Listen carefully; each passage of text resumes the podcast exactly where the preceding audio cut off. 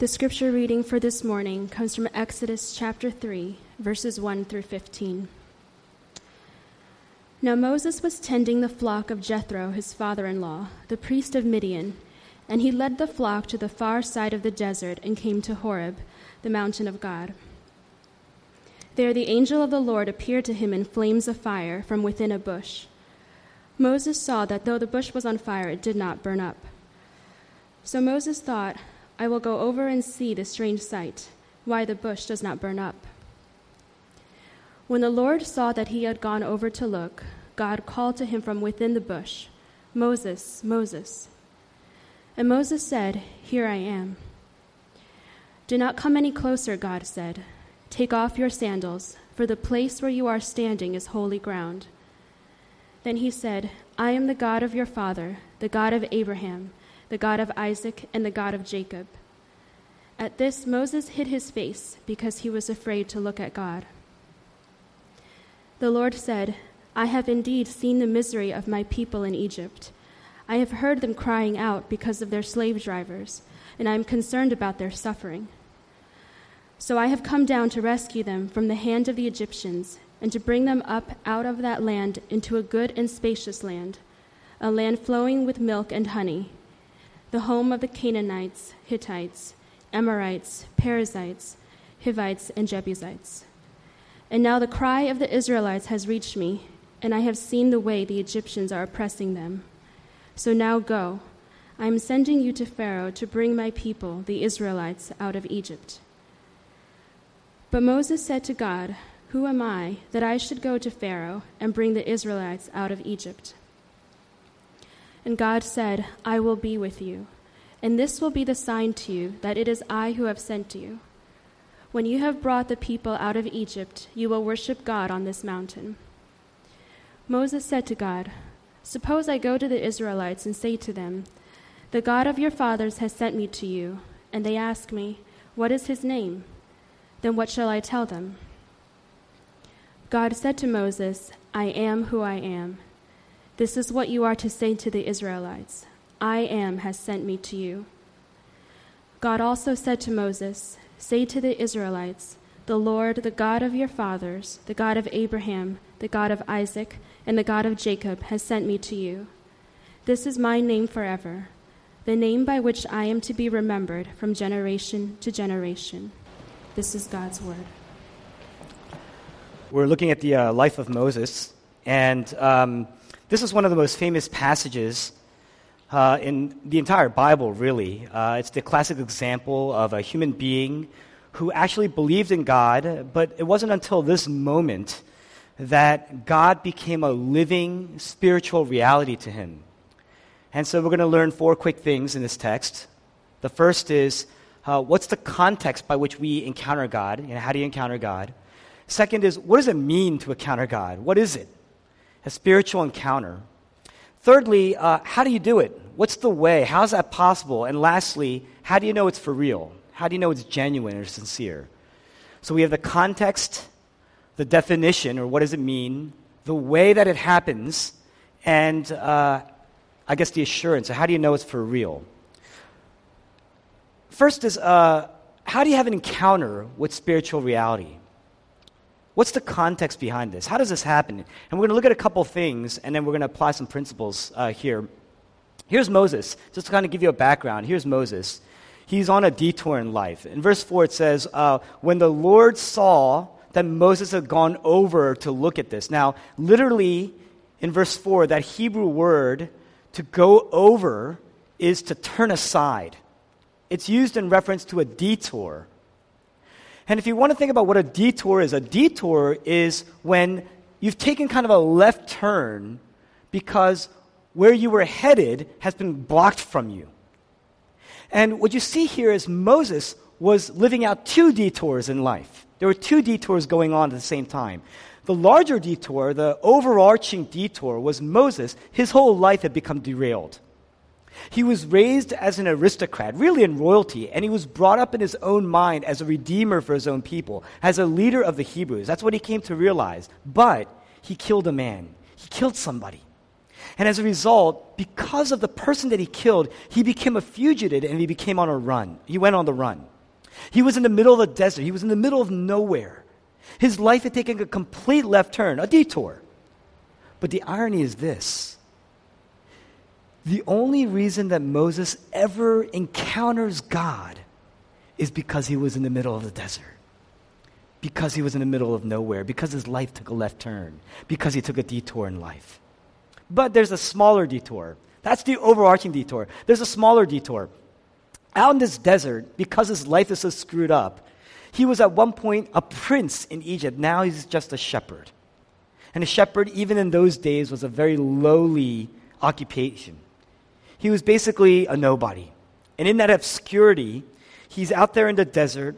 And in verse 3, he comes across this sight. And it says, So Moses thought, I'm going to go over there, see this strange sight. The sight was a burning bush, this burning bush.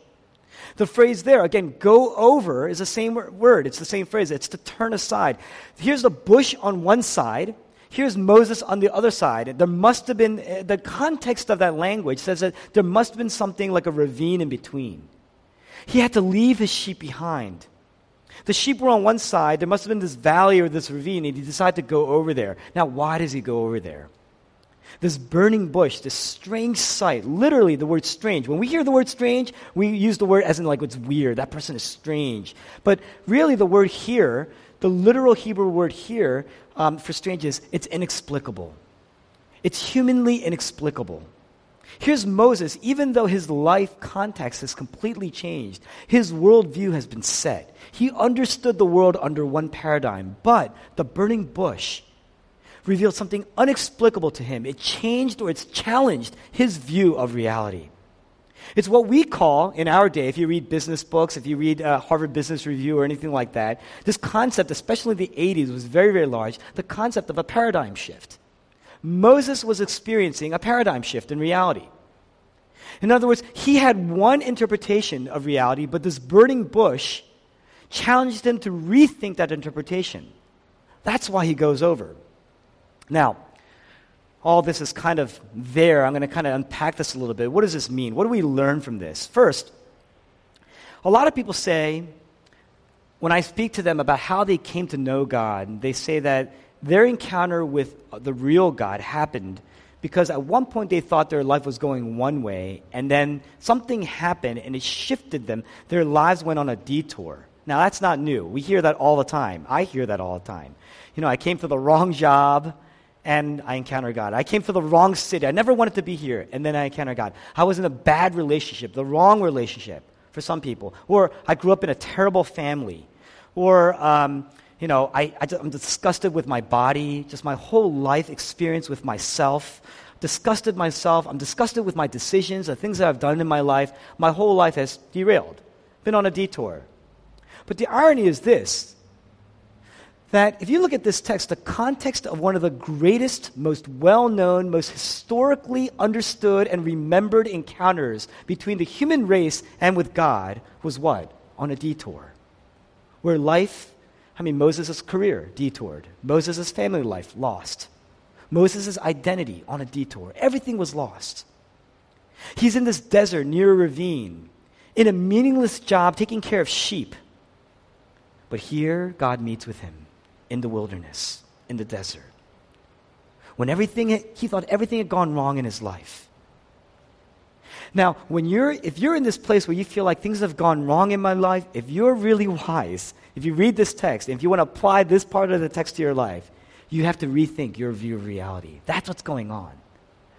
In that wilderness, God is taking you out to challenge your view of life, your worldview. Everything that you thought was real, everything that you thought was true. Because Moses would never, Moses would never have encountered God unless he had done that. You can meet God in the detours of your life. That's one thing we take away. Second thing we take away is even when things are going wrong, we still, even though you're on a detour, you still have to go over. You still have to turn aside. Moses' problems brought him near God. But, you know, if you think about this, Moses never said, I think I'm going to search for God today. Moses wasn't seeking God. He wasn't thankful for God. He wasn't acknowledging God in his life. He wasn't even looking for God. And yet, he still had to go. Something brought him out there to go over there, turn aside, meaning he had to leave his sheep. Now, how do you apply that? Think about this. Moses had to leave the ordinary busyness of his life. He had to take time to reflect. He had to take time to explore. He had to take time to examine, to think about things. You know, he could have easily said, Wow, that's really strange. I'd love to go over there and see it and look into that, but I have this sheep. I'm busy. I've got a busy life. He doesn't do that. Instead, he actually goes over there. It means he had to leave his sheep behind. Sheep, they're wandering. That means he lost his sheep. He, it was, he actually went and, and saw that through. Things happen in your life, it brings you near to God. It's going to challenge your view of reality, but it's important. Because a lot of people who are brought near to God because something has happened in their lives, they're unwilling to turn aside. They're unwilling to explore further. They just stay busy. They don't want to come aside. They don't want to think about it. They don't want to meditate it. They don't want to explore. They don't want to read about it. They don't want to study about it. They don't want to examine. They don't want to turn aside. They get near, but they don't want to go over. And so, so many times I've heard, you know, I really want to know God. I desire to know God. I really want, I really want to know God. But when they're given the opportunity to explore, you got Bible studies, you got community groups, fellowship opportunities, so many opportunities. But what do they say? Oh, it's too large. This church is too large or it's too small. It's too many of one type of people.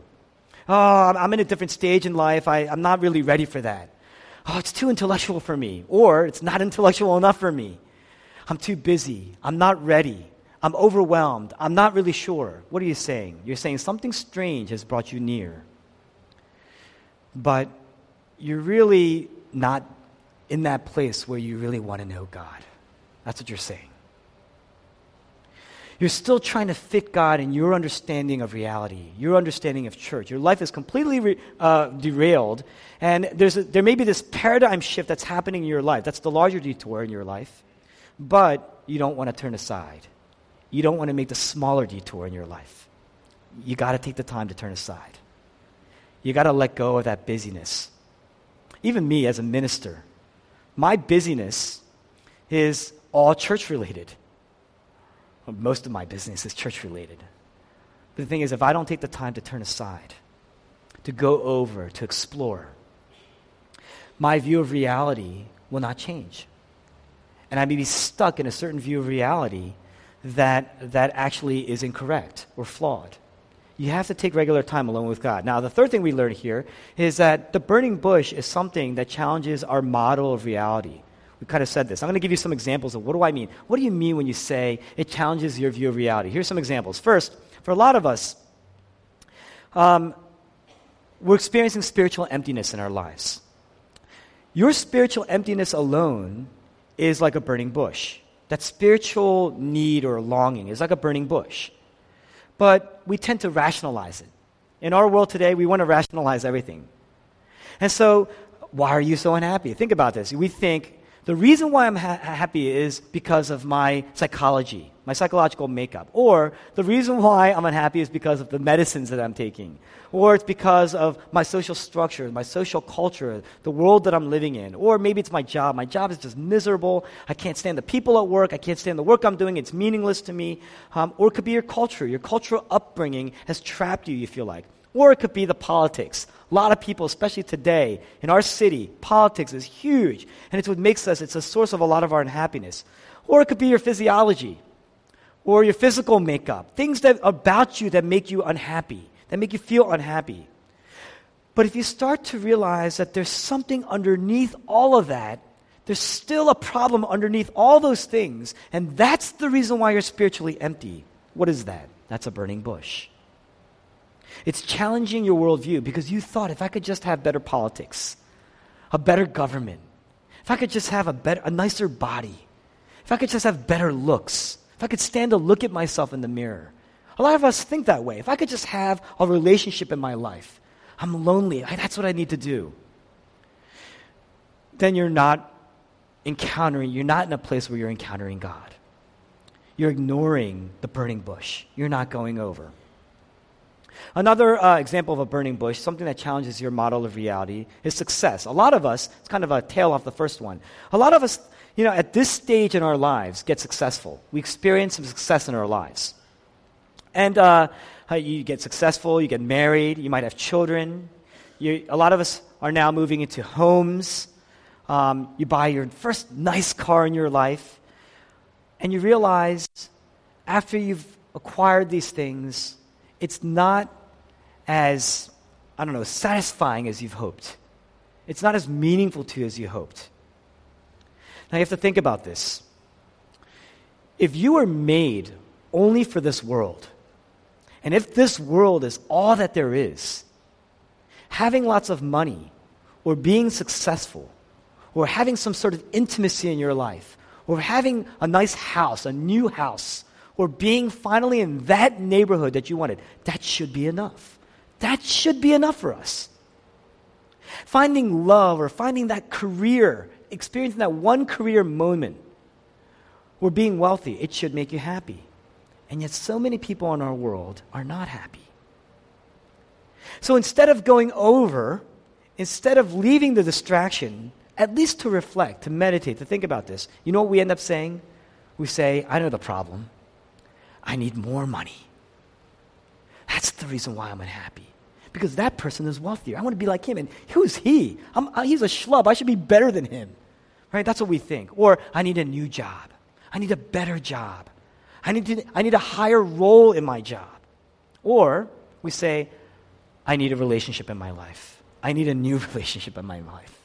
I need a boyfriend. I need a girlfriend. Or we say, you know, I need uh, some, some form, I need a vacation. A lot of us blame it on the fact that we're overworked.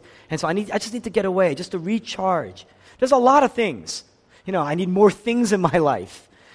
We're relying on everything that the world has to offer. And if we were built for this world, and we're relying on everything that the world has to offer, and you're still unhappy, you know what you're doing? You're ignoring a burning bush in your life.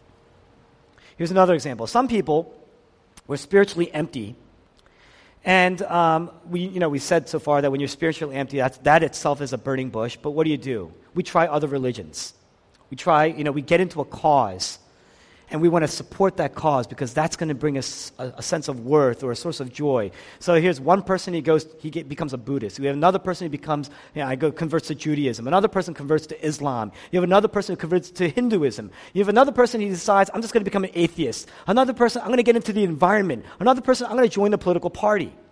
And for a while, you experience a sense of exhilaration, the newness, and some sort of spiritual enlightenment in all of that. Now, think about this. We conclude at the end of that, there must be many ways to God. That's our conclusion at the end.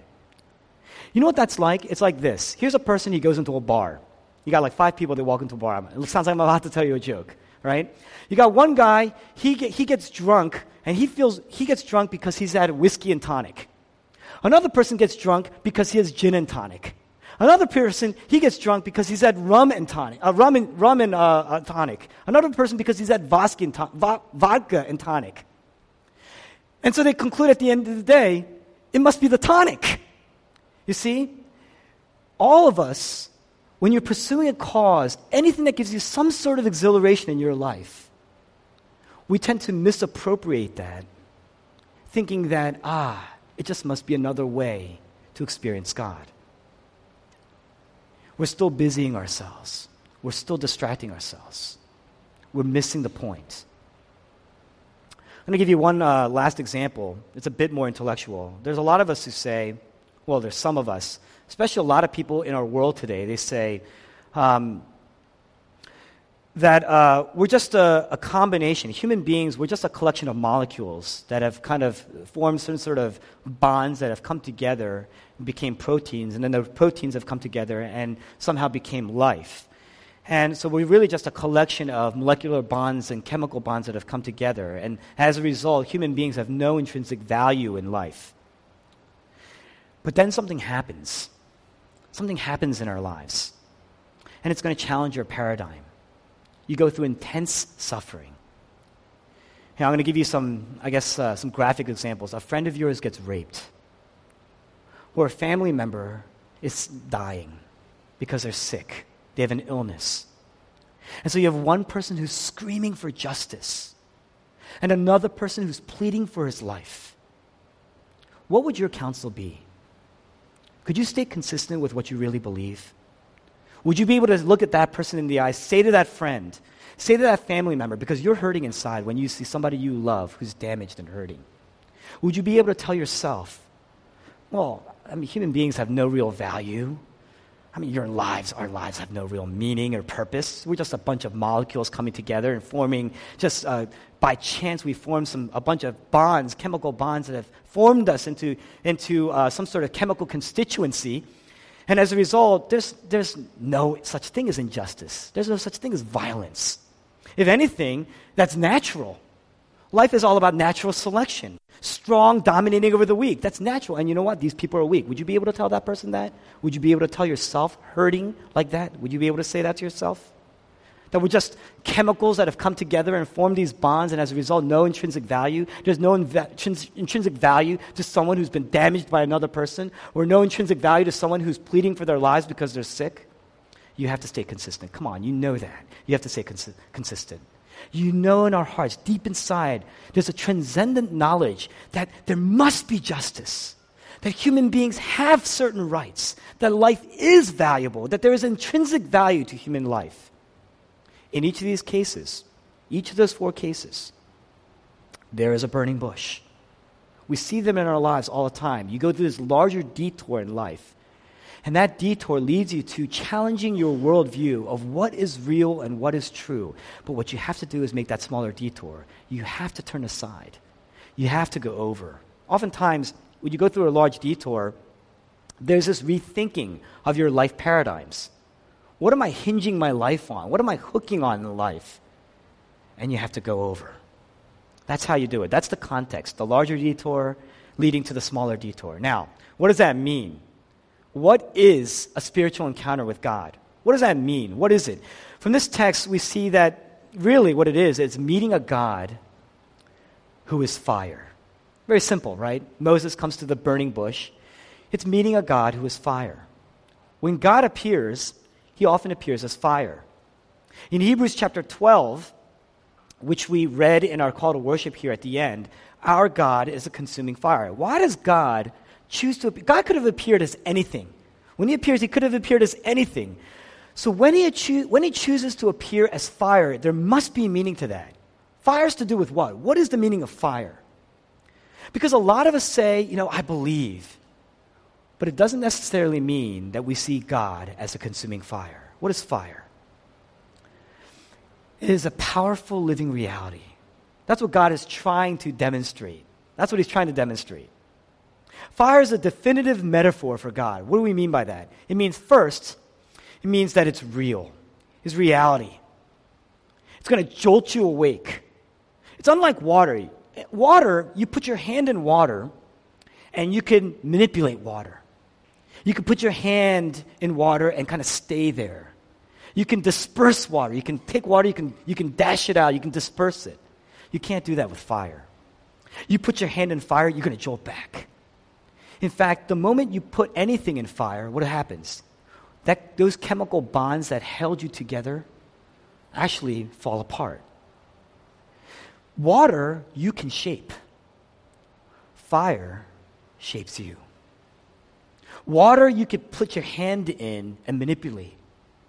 Fire, when you put your hand into it, manipulates you. That's why God chooses to come as fire. Fire is unchanging. Fire is unnegotiated. It's non-negotiable. That's why God comes as fire. Moses asks God, "What is your name?" And God tells him. Uh, God actually tells him his name here. People for centuries have been trying to figure that out. What does that mean? When does God give Moses his name? It's when God calls him. First, God calls him, and, and then Moses says, What is your name? You know, he, uh, God comes to Moses and he says, I want you to start doing things. I want you to go to Pharaoh. I want you to talk to him. Moses doesn't want to hear it. Moses doesn't want to hear it. What he says is, How can I do this? I'm not up for this. I don't have the gifts for this. I am not, I, have been away for so long. People aren't going to listen to me. What are they going to say when, uh, when, when I go to them? They're going to ask me, Who's calling you? Who's it that's calling? I don't even know your name. What does God say? He says, Tell them, I am who I am sent you. God says to Moses, My name is I am who I am. In other words, my name is not what you want me to be. I am who I am. What does it mean to really experience spiritual reality? It means something is real, something that you couldn't have made up, something that you can't make up. We want a God who meets our needs. Most people today in our biblically illiterate culture, we pick up a Bible and we try to formulate and make the words out. We read this Bible, and when we take the words, we try to manipulate it to fit our needs. But that's the point. A God that meets your needs, a God that fits your, in your worldview, will never be able to contradict you, will never be able to challenge you, will never be a consuming fire. He'll never be, you'll never be able to approach that God, and he'll never be able to be real to you. I'll tell you why. A God you create will never be able to say, You are condemnable. This is bad. You are in sin. But at the same time, a God that you create will never be able to say, when you feel guilty or convicted, a God that you create will never be able to say, You are forgiven, you are loved, you are acceptable. Do you understand that? How can a God, think about this, how can a God you create comfort you when you are suffering? How can a God that you create comfort you when you've done something foolish when you have a poor self image?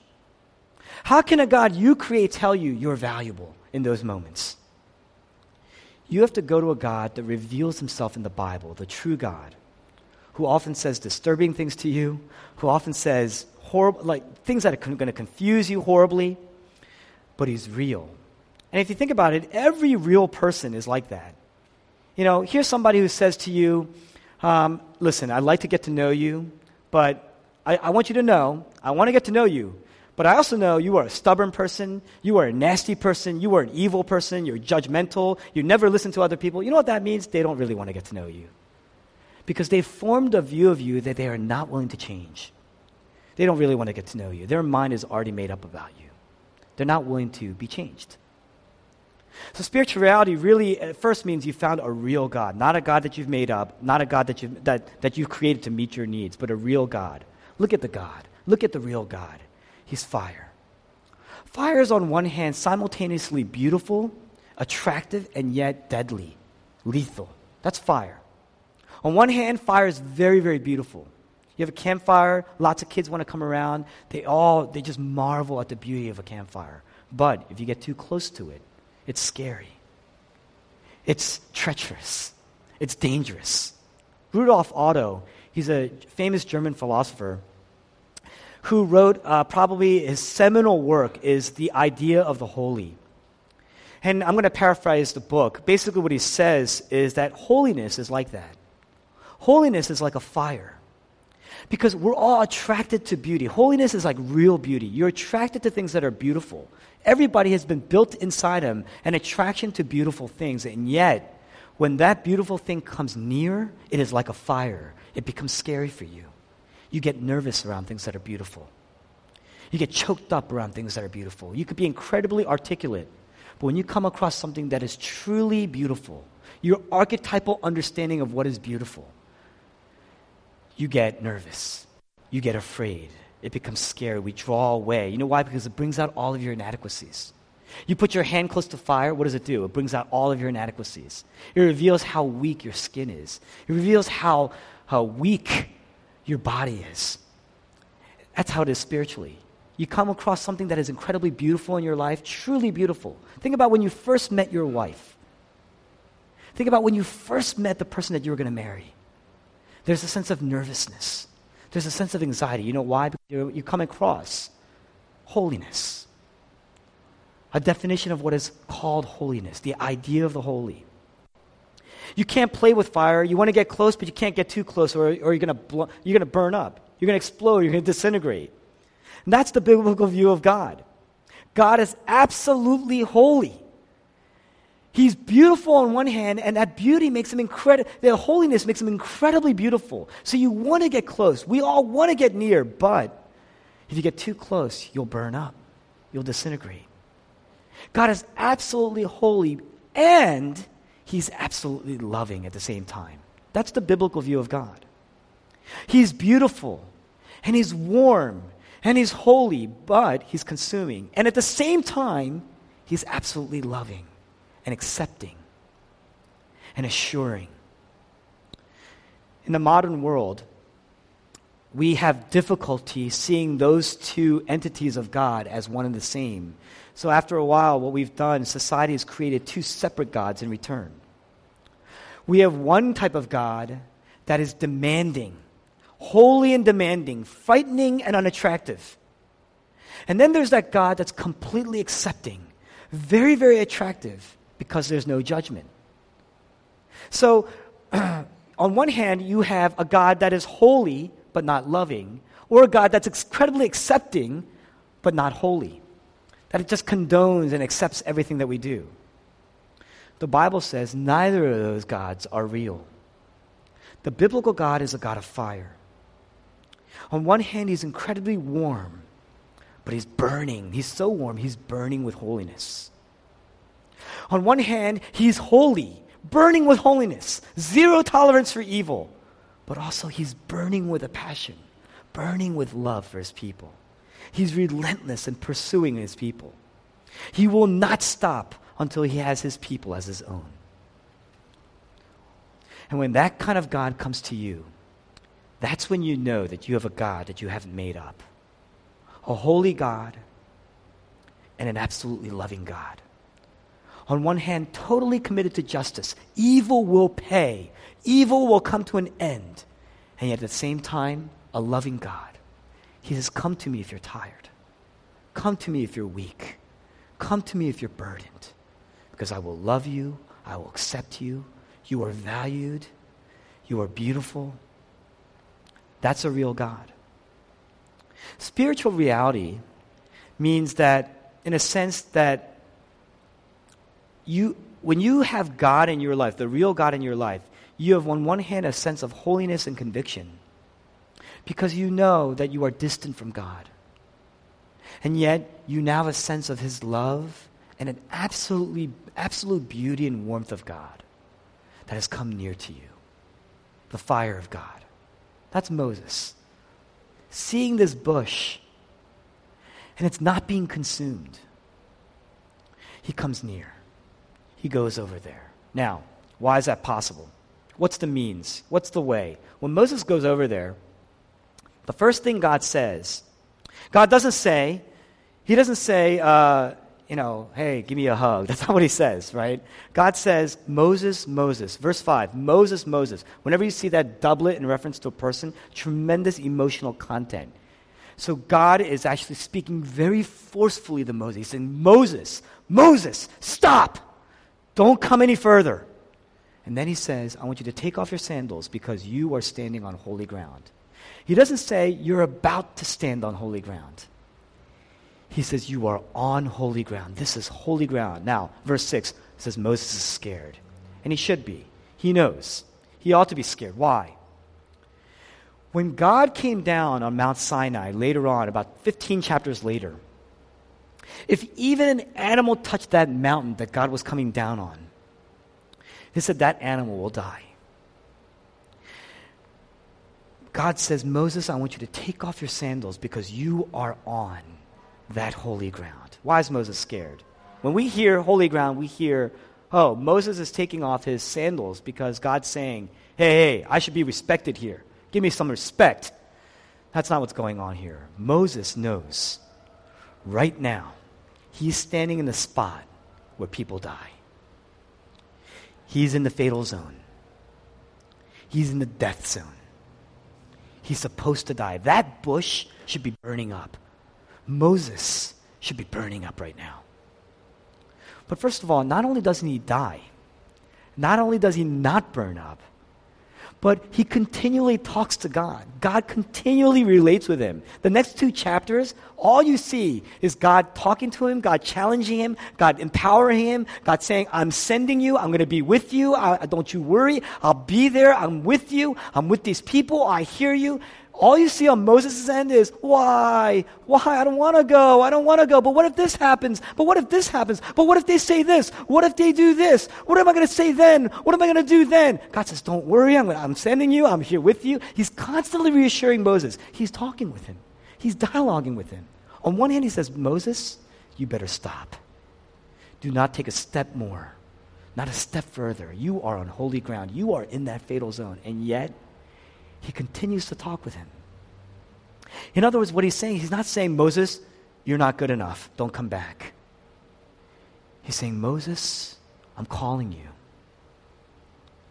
I want you to take off your sandals. But I'm going to hear you. I want to relate with you. You know, you never know, you don't realize you're in a real relationship with somebody, whether it's a friendship or, you know, a, a significant other in your life, until what? How do you break that ice? Until you've had your first real argument. Once you've had that argument, you know now what? The intimacy bridge has been established. You can be completely real with that person. Here's God telling Moses, on one hand, Moses, you are there and I am here. Because if you take a step closer, you could burn up and die. And yet, he's, he's arguing with Moses. They cross the bridge. They're talking. They're arguing. Moses is whining and complaining, and God is assuring and convincing. He's trying to empower him. You want to know the grace of God? Here's Moses arguing and complaining to the Lord of the universe in the fatal zone. He should be burning up and dying, yet he's complaining and he's arguing, and yet, what does God do? He's hearing you, he's listening. He keeps this personal relationship. He gets intimate with. God. He says, Moses, I'm with you. Moses, I'm with you. I'm going to be there with you. Moses comes over. He's attracted to this bush that's not being consumed by God, by this fire. But in reality, he's the mystery. He's the burning bush, right? He's the mystery. He's not consumed. The bush is really a picture of Moses. And how does that happen? It's because it says the angel of the Lord. The angel is actually there in the, in the bush, in the text. Moses is whining and complaining, and he's, he's unsubmissive, unsubmissive in the fatal zone, and yet he's drawn to this bush that's not burning up. And why? Because the angel of the Lord is there. The mediating presence of God is there. The angel is there. That, the angel is there in the presence of God. He's mediating the presence of God in the bush absorbing the heat, absorbing the heat, absorbing the fire. Now, a lot of us say, if you paid attention, you're saying, that's interesting. There are a lot of angels, though, aren't there? There's a lot of angels in the Bible. There are a lot of angels in the Bible, but none of them are like this one. You see, when an angel appears in the Bible, I'll give you an example. Revelation 21, John sees an angel, and it's incredibly impressive. So, what does John do? He falls down and worships but this angel, he says, he says, don't worship me. That's what happens. In this passage, you see Moses approaching the angel, and what does the angel do? He says, I want you to take off your sandals. Taking off your sandals, taking off your shoes, coming on bare feet is a representation of worship.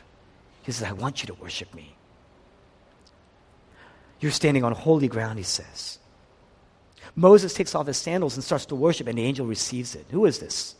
Who is this angel? Centuries later, in John chapter 4, you have this woman who is a prostitute. And he, she encounters this woman at a well. And they're having this dialogue. They're actually arguing. First, the man asks the woman for a drink. The woman says, You're a Jew. I'm a Samaritan. They're starting this argument, this dialogue, this conversation. The man says, If you knew who I am, you'd be asking me, and I give you living water. Tell me this, water. give me this water, show me this water. They go back and forth. They're having this dialogue. That's what's going on. The climax of this conversation, the woman says at the end, I know that Messiah called Christ is coming. I know that one day the one who God will send to redeem his people is going to come. And when he comes, he will explain everything to me. And then Jesus says, I am, I the one you, I, I am. I, the one you speak of, am He. That phrase that he's using, ego eimi, is the same phrase when you translate it in the Old Testament, is the same exact phrase that's used here. When Moses says, What do I say when they, sent, when they ask me who sent you? God says, Tell them I am sent you. I am that I am. In John chapter 8, the religious people, these religious leaders, they're arguing with this young teacher. And they're being challenged by this young teacher. And finally, they turn to this teacher and they say, How dare you contradict us? Don't you know who we are? We're children of Abraham.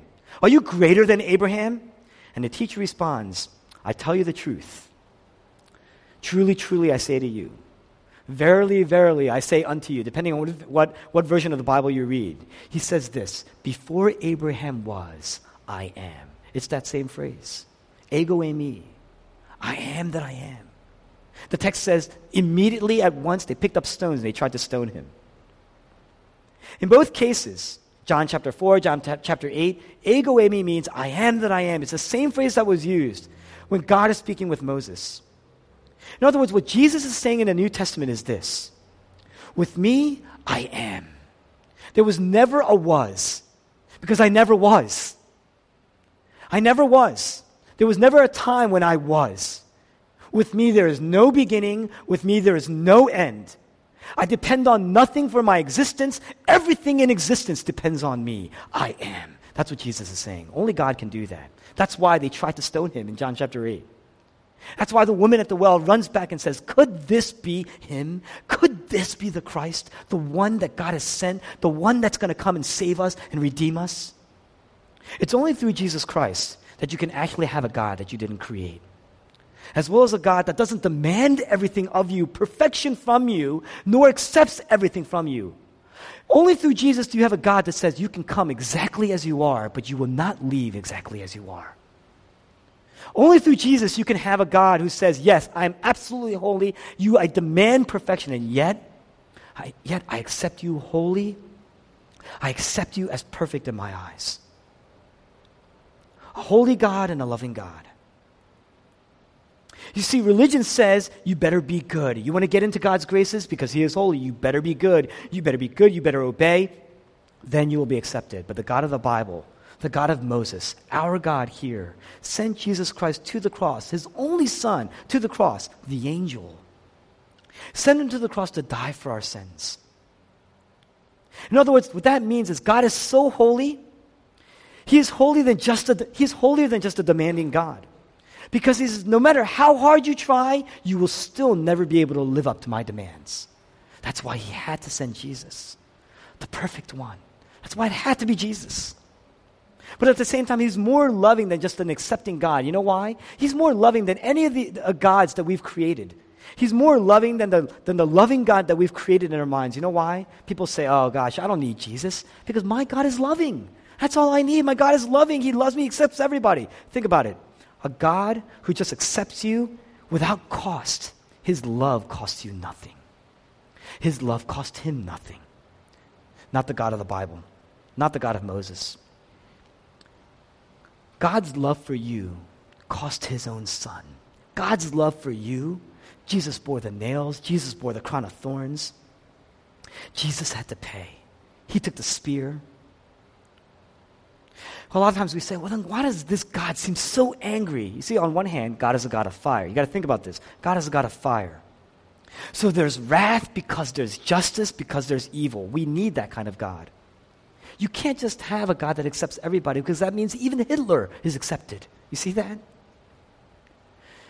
A God that is angry, a God that is wrathful because there's justice. A one that he can't just forgive you, he can't just let, you, let it go. Come on, anybody here who's been ever wronged in their lives, you know that. You know you can't just let it go when you've been really wronged. Partly because the anger that you have is not separate from the love that you have. The more that you love somebody, the more angry you will be. Think about it. Anybody who has a child will understand that. When your child, when you see your child later on in his life and he's living absolutely the wrong way, in your mind, the wrong way, there will be greater anger. That anger is probably proportional to how, you, how much you wanted him to live a different way of life. Why? It's not because there's love that's absent, it's because there's love that's present. Because you love your child, you're going to be angry with that child. That love is not separate from the anger. The anger is because he loves. Because he loves you, there will be justice. Because he loves you, there will be wrath. Because there's love. And you know how God demonstrated that love and demonstrated that justice? He sent Jesus Christ to the cross. That shows you he's more loving than a God that just accepts everybody. but also because he sent Jesus to the cross, it shows he's more holy than just a God that demands goodness from you. You have to come to this God through Jesus Christ. This God of fire. It's a God that you couldn't have made up with your own, with your own imagination. But it's also a God of intimacy, more intimate than you could have ever imagined. And it's also a God that radically transforms you, more radically than you could have ever transformed on your own. And here's why this God who demands so much. Think about it. A God that just demands, a God that just accepts you, is not dynamic, does not have many dimensions to him. It's not going to change your life. It's not going to change your life the way a God who atones at his own cost. He doesn't just forgive you, he atones at infinite cost to himself. Think about it the pain of losing.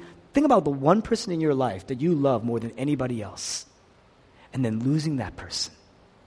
At infinite, you will never ever let that go. It will haunt you, it will plague you. My father passed away at a very, very young age. And the day that my father uh, was buried, there was a child that was buried about 50 yards away on the same day. They were buried pretty much on the same day. So when we, at my father's funeral, there was another wake and funeral that was taking place for the six-year-old child. And it wasn't until about 20 years later, I, I visit my father's grave at least several times a year. And it wasn't about 20 years later where we actually bumped into that family. When we bumped into that family, here's my mom. My mom's a very stoic, very calm. She just kind of sits there, and we'll just sit there and pay our moment of silence, and we'll pray, and we're done. But when we encountered this family 20 years later, they were sobbing at the gravesite as if it just happened. Think about the person that you love more than anybody else. You will never let that go. Here's God at infinite cost to himself, sacrificing his own son for you. Does he not love you? Does he not desire that kind of intimacy with you? That and only that will change you. That will change you. It will change your life forever. Jesus Christ, the angel of God, sitting, absorbing the fire of God and mediating that fire so that you will not have to absorb and be consumed. He absorbs the wrath. What's the mark of the encounter? I'm going to close with just a few moments, just a few thoughts. Commentators remark about every place in the Bible. Anybody who has an encounter like this, Abraham in Genesis chapter 12, Isaiah in Isaiah chapter 6, Moses in Exodus chapter 3, there's never a time when God calls you in without sending you out. How do you know that you've encountered God? Moses became a burning bush. He became that bush. He experienced a detour in his life. He encountered the, real, the real God, spiritual reality. He turned aside and he went over there and he actually met the real God. And he actually met the real God through the angel, through Jesus Christ, mediating the presence of God. He became the burning bush. What that means is, first of all, none of us here have to be.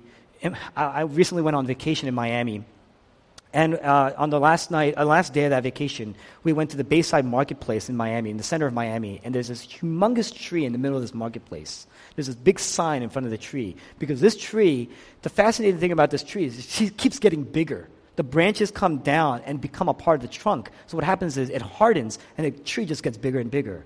What that means here is that becoming the burning bush, you don't have to become that tree. You don't have to become a redwood.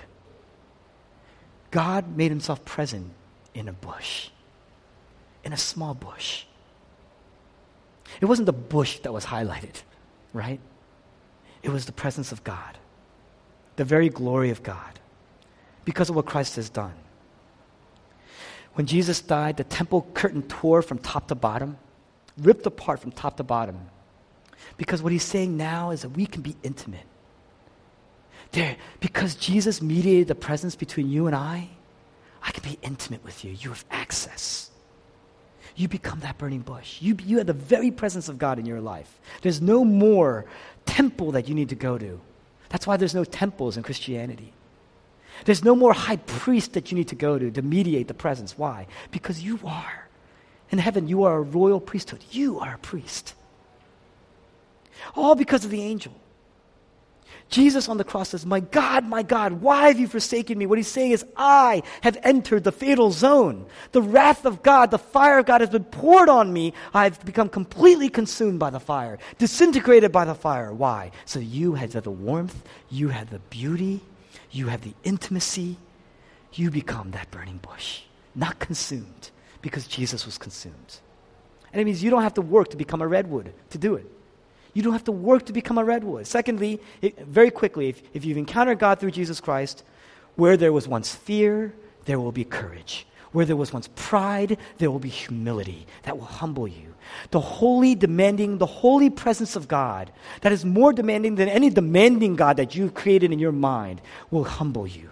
And yet, it will replace that, it will replace that pride with courage. A courage that eliminates fear, because that God sends you.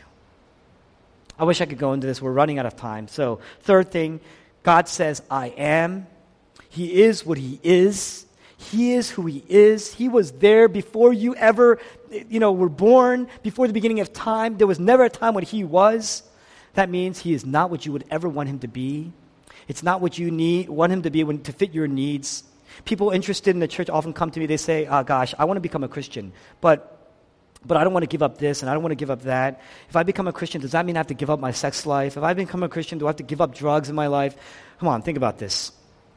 You can't begin a search for a real God without turning aside, without going over. You're not going to see God until that happens.